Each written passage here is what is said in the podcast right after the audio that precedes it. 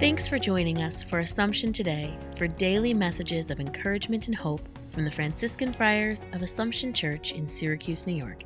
Here's today's message.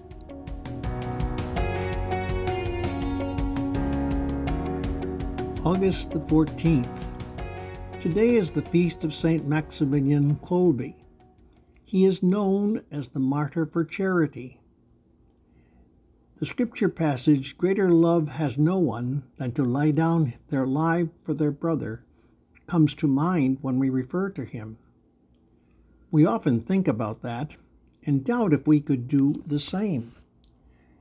Yet in reality, we are at times given chances to do so in many smaller ways.